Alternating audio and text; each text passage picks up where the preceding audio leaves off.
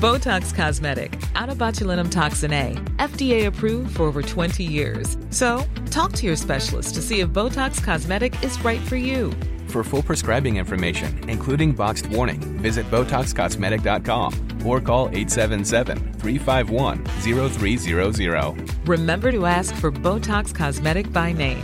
To see for yourself and learn more, visit BotoxCosmetic.com. That's BotoxCosmetic.com. Welcome back to the show. Today we are talking Tesla. Elon, X, Twitter, whatever he's going to call that hot mess of a social media platform. And most importantly, we're going to dig into Tesla's major competition. Who is their competition exactly? Well, today we find out. You are listening to My Millennial Investor, the show where I search the financial world for the most up to date investment ideas, market trends, and income streams so you don't have to. I'm your host, Nick Bradley. Let's get into it. While Tesla reported earnings in October, as with all earnings calls, things got interesting. Tesla initially moved slightly higher in after hours trading after posting Q3 results that were underestimates, but margins were shrinking and things weren't great. Tesla's deliveries had fallen 6.7% sequentially, hurt by planned downtimes for factory upgrades, so that's good. Although the automaker still expects full year deliveries of 1.8 million new Teslas on the road, the stock dropped 4.2% after CEO Elon Musk tried to rein in expectations on the beloved Cybertruck. Here is a quick clip of Elon from that call. We dug our own grave with Cyber Cybertruck. It is going to be require immense work to reach volume production and be cash flow positive at a price that people can afford. It will take, I don't know, a year to 18 months before it is a significant positive cash flow contributor. The downbeat and the comments from Elon dragged Chinese electric vehicle makers BYD, LI, and XPEV. All of these stocks dropped 9 to 4%. And then NIO, an electric vehicle company, also Chinese based, was down 8%.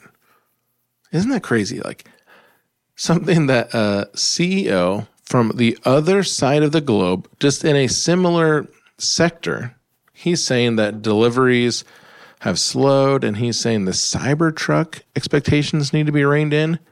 And that caused some of the largest electric vehicle makers in China to fall 4, 9, and 8%. The world is shrinking. So I was hurt personally with Tesla earnings as well. I know you like to hear about my failures. Here's one. Well, it's not totally failure yet. Here's the story. I'm not sure that I regret it yet because although I am underwater on my Tesla earnings trade, all earnings trades are binary events. So a stock can move violently either way, depending on what Elon's going to say or what deliveries were. Like, unless you have insider trading and you're breaking the law, you don't really know what's going to happen. Like, you can make a guess, but it's a guess. Literally, things can go either way. In fact, a company can have great earnings. They could have earned more in that quarter, but then they adjust their guidance going forward, and that can cause the stock to go down, even though they had good earnings. So here was my thinking going into Tesla's earnings in October. Many times there is a high IV, and the IV is the implied volatility of a stock typically used for options.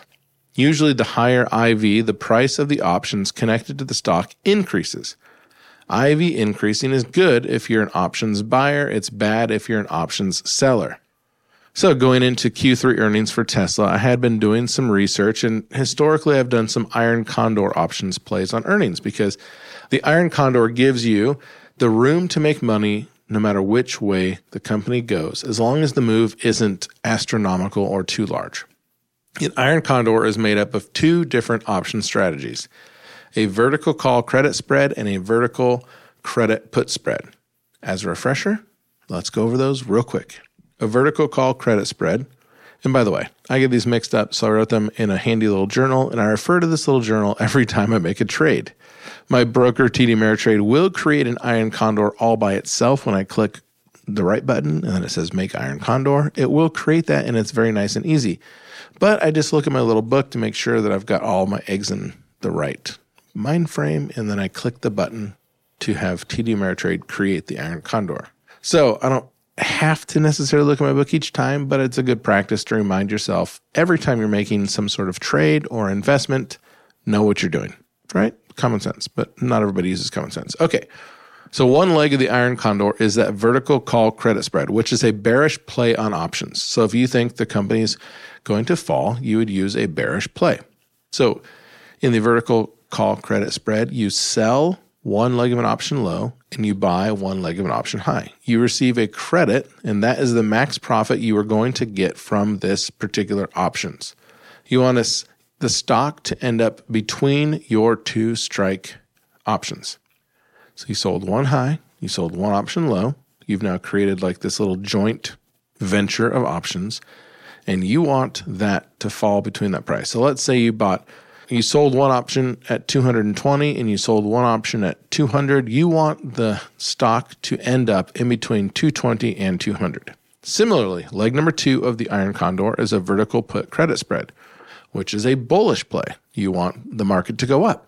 So you sell high and you buy low. It's the opposite of the other one.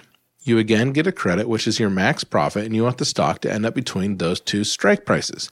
And when you combine these two together, you get the Iron Condor. Very cool name for a kind of boring option strategy. So, as I said, I would normally be using an Iron Condor for options. For Tesla this time, I was looking at an Iron Condor with strikes between 235 per share and 260. So this Iron Condor paid $219. That's the credit I would have gotten. And I'd get to keep that entire credit of $219 as long as Tesla finished between $235 and $260 per share.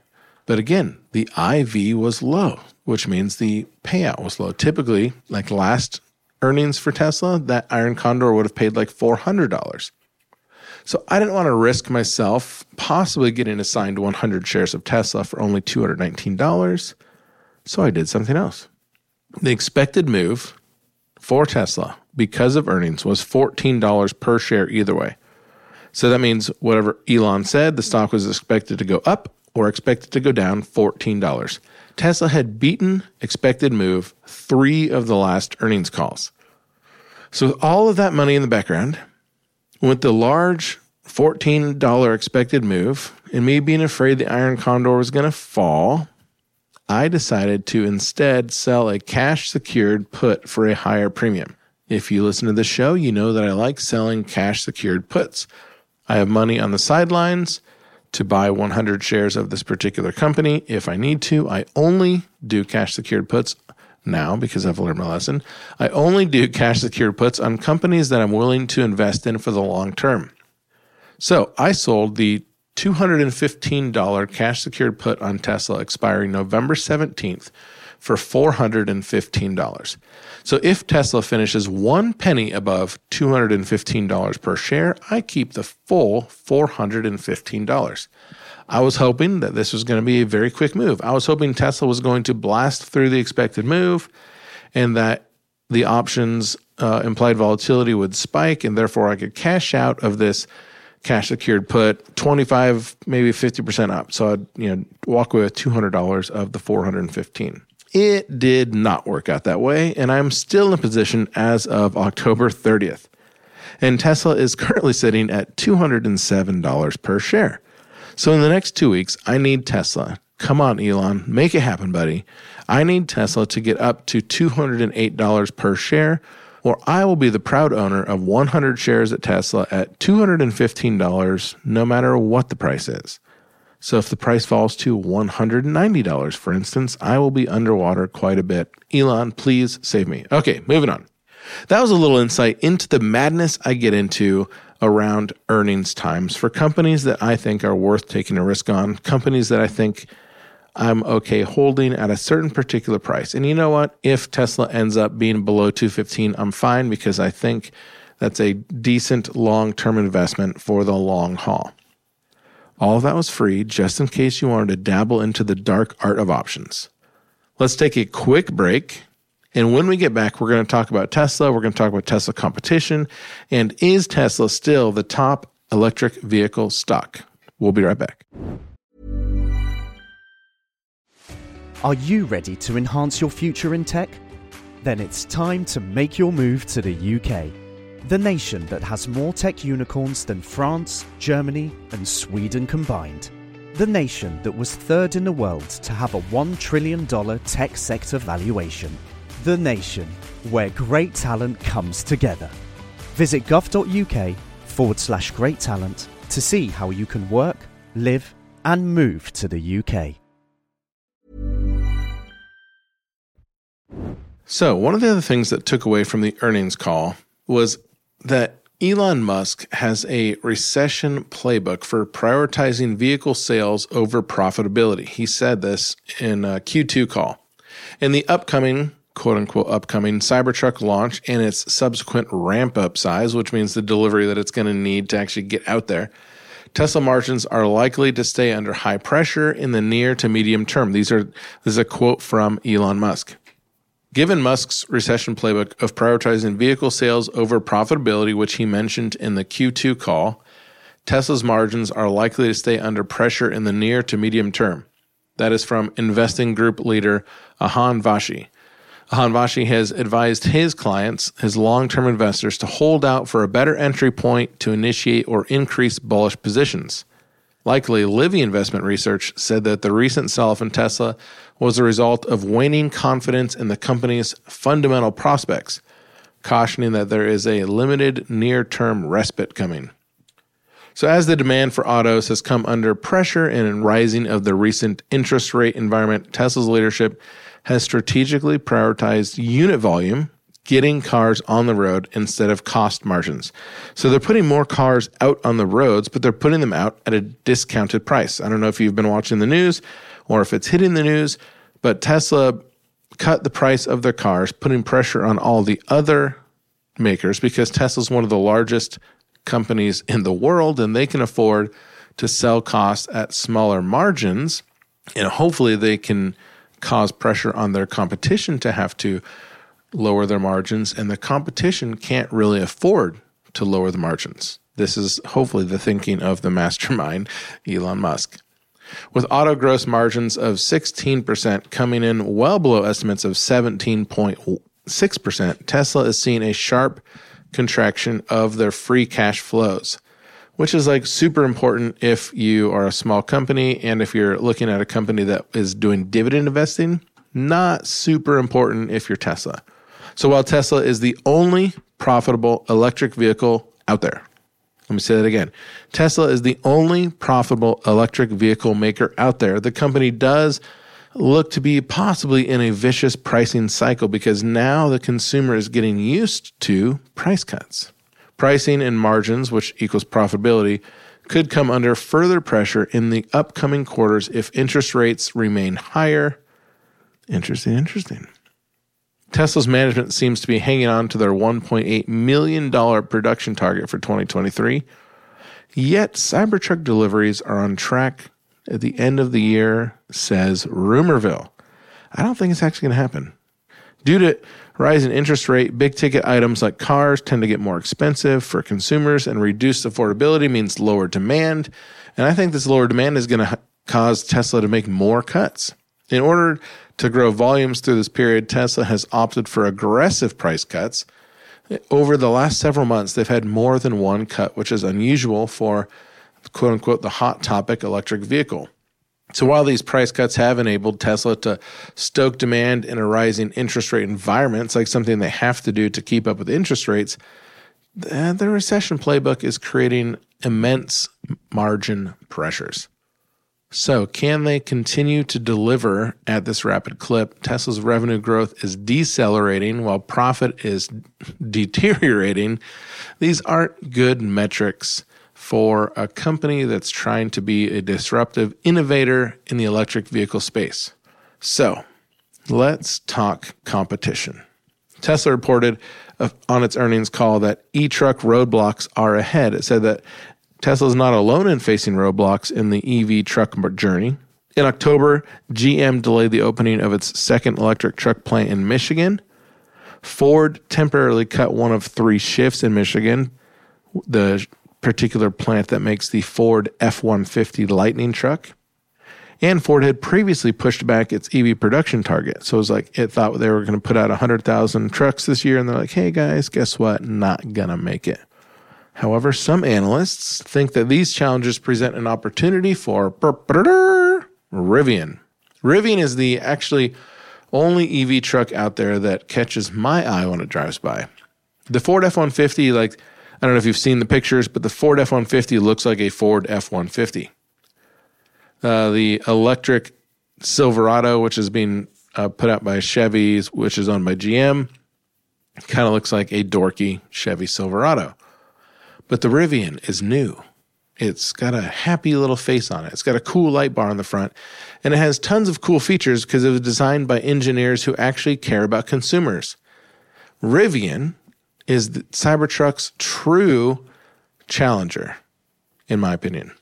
I'm a big fan of the Rivian, as it might seem. I love the truck and I really love the SUV. There's one that I drove by on the way to the office today and it was in matte black with like gold trim and yellow wheels and it looked super cool and I'm envious, but I don't have the kind of money for Rivian. You may have seen the clip recently from Glen James of My Millennial Money driving a Rivian. And he was in the SUV visiting some people out in California, and man, that puppy's fast. If you haven't looked at it, go take a look. From all the YouTube clips I've seen, Rivian seems to be well built. And when I say all the YouTube clips, like I have watched a lot. Like I've probably watched 30 videos on the Rivian, long term testing, like 30,000 kilometers on the Rivian, yada, yada, yada. But I want you to hear from the man himself. Here is a clip of Glen right after he drove the Rivian in California. I, I like you, Mary. I like you a lot. okay, that wasn't Glen. That was Jim Carrey from Dumb and Dumber, but uh, he, he said something very similar. Anyway, I have friends who own the Tesla Model X, and that puppy costs $110 to $120,000, and it feels as well built as my 1999 Ford Fiesta. The plastic creaks, the door panels are cheap, like it has cool technology and it makes noise when you hit a button, but the actual build quality, like when your butt is in the seat, feels cheap. And it's fast and it's the hot EV, but from my experience, not a huge fan of the Tesla build quality. Rivian, however, seems to be very well built. They're a brand new car, a brand new company. So you would think that you'd have some things that really fall behind. Like it's basically a prototype, but they've put a lot of money and a lot of research into this particular car. Glen talked about the real wood dash and how it's so cool. Like on the dash itself has this nice real wood. And their engineering feats in terms of making one of the fastest trucks in the world aren't the only cool thing. I love the gear tunnel on the truck.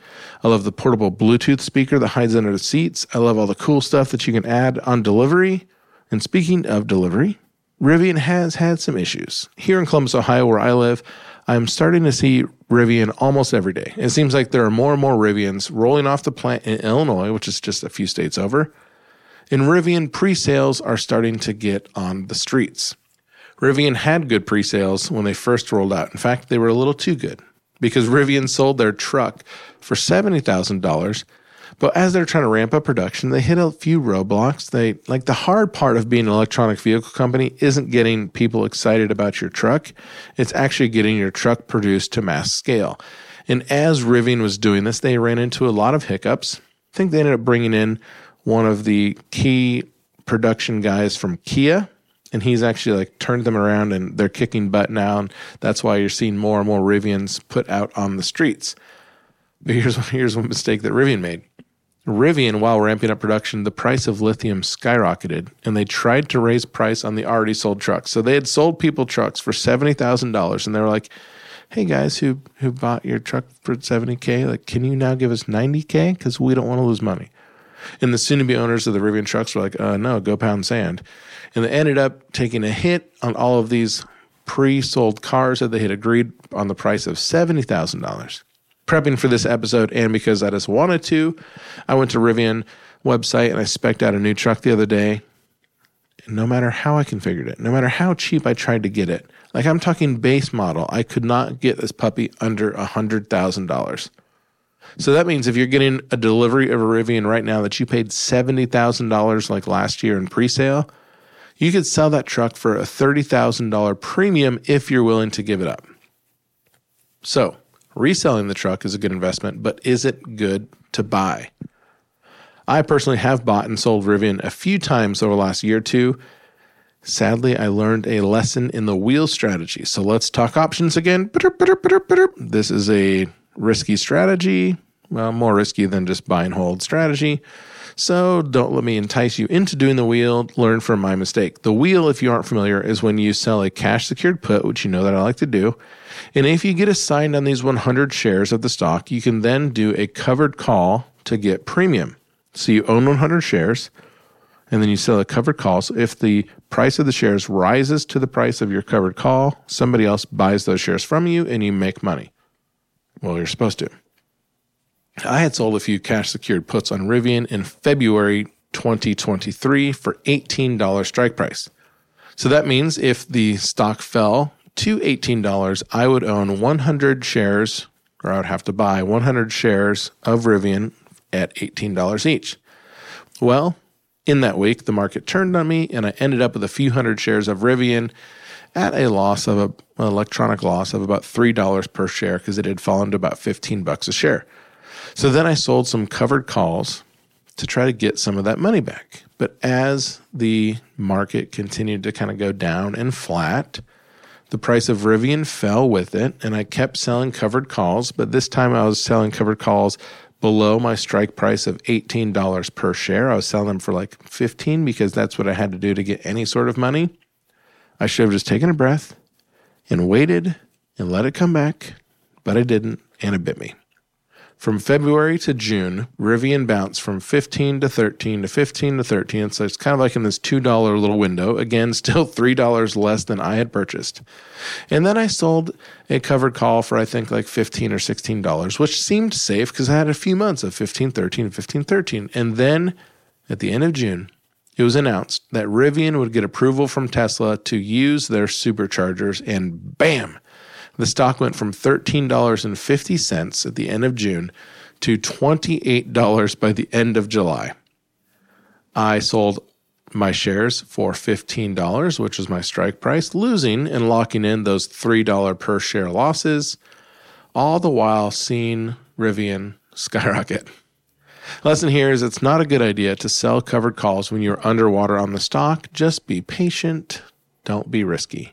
Had I held the stock and not sold cover calls, I would have sold for a $10 per share profit. Instead, I took a 2 or $3 per share loss. So during that spike, a few of my friends started asking me, Hey, is Rivian a good buy? Like, should I look at buying Rivian? It seems like this is the hot topic. Like, people are t- starting to talk about Rivian because they were in the news and their stock was going up. Well, now in October, November, depending on when you're listening to this in 2023, the overall stock market has fallen and Rivian has come back to earth, trading at $16 per share again, falling 29% in the month of October. Yikes. So, market participants will closely be following the results from Rivian coming up soon. They announce earnings on November 7th. And on that day, Rivian Automotive is projected to report a negative earnings of $1.36 per share, which would represent an overall growth. I know they're like losing money, but they're losing less money. So it'd be a growth of 13.38%. Meanwhile, estimates of projected sales are going to be up 1.36 billion, which is a 154% increase in revenue from a year ago. So they are making more money, they are producing more companies or more cars, just not fast enough. So, from the future, this episode will probably run after those November 7th earnings. How did I do? I didn't buy at $16 per share because I think they're going to fall a little bit more. And maybe I'll be able to buy back at $13. Personally, I'm still suffering from my Tesla options play strategy. So I think I'm going to sit this earnings call out. I'm not against buying Rivian again for the long term. And I, when my, I mean long term, I mean for years and years. Like I think possibly Rivian could be the one EV maker that stands above and competes with Tesla. But for that, I need to do a little bit more research. I need to dig more into the financials, and that will probably be a different episode. But leaving you today from a technical analysis point of view, Rivian is just below the 0.65 Fibonacci retracement, which typically, historically, is a good buying time, as well as they are back to support was like they're back right at that price where they were before they announced the pre Tesla supercharger announcement. So they're kind of on like this little knife's edge. Will they fall back to their all time low of $11.60 per share? Or do they get good earnings on November 7th and bounce from here? Short term, I personally do not think rising interest rates and re- recession fears will be great for companies like Rivian, especially if Elon Musk does ever deliver the Cybertruck. But Rivian is making cool vehicles. They're keeping me interested as a consumer and an investor, so they will stay on my watch list. You've been listening to My Millennial Investor, the show where I search the financial world for the most up to date investment ideas, market trends, and income streams so you don't have to. I'm your host, Nick Bradley. We'll see you next week. This podcast is produced and published by Oregon Trail Investor in the USA. All information is for entertainment purposes only. The brand My Millennial Investor is used under license.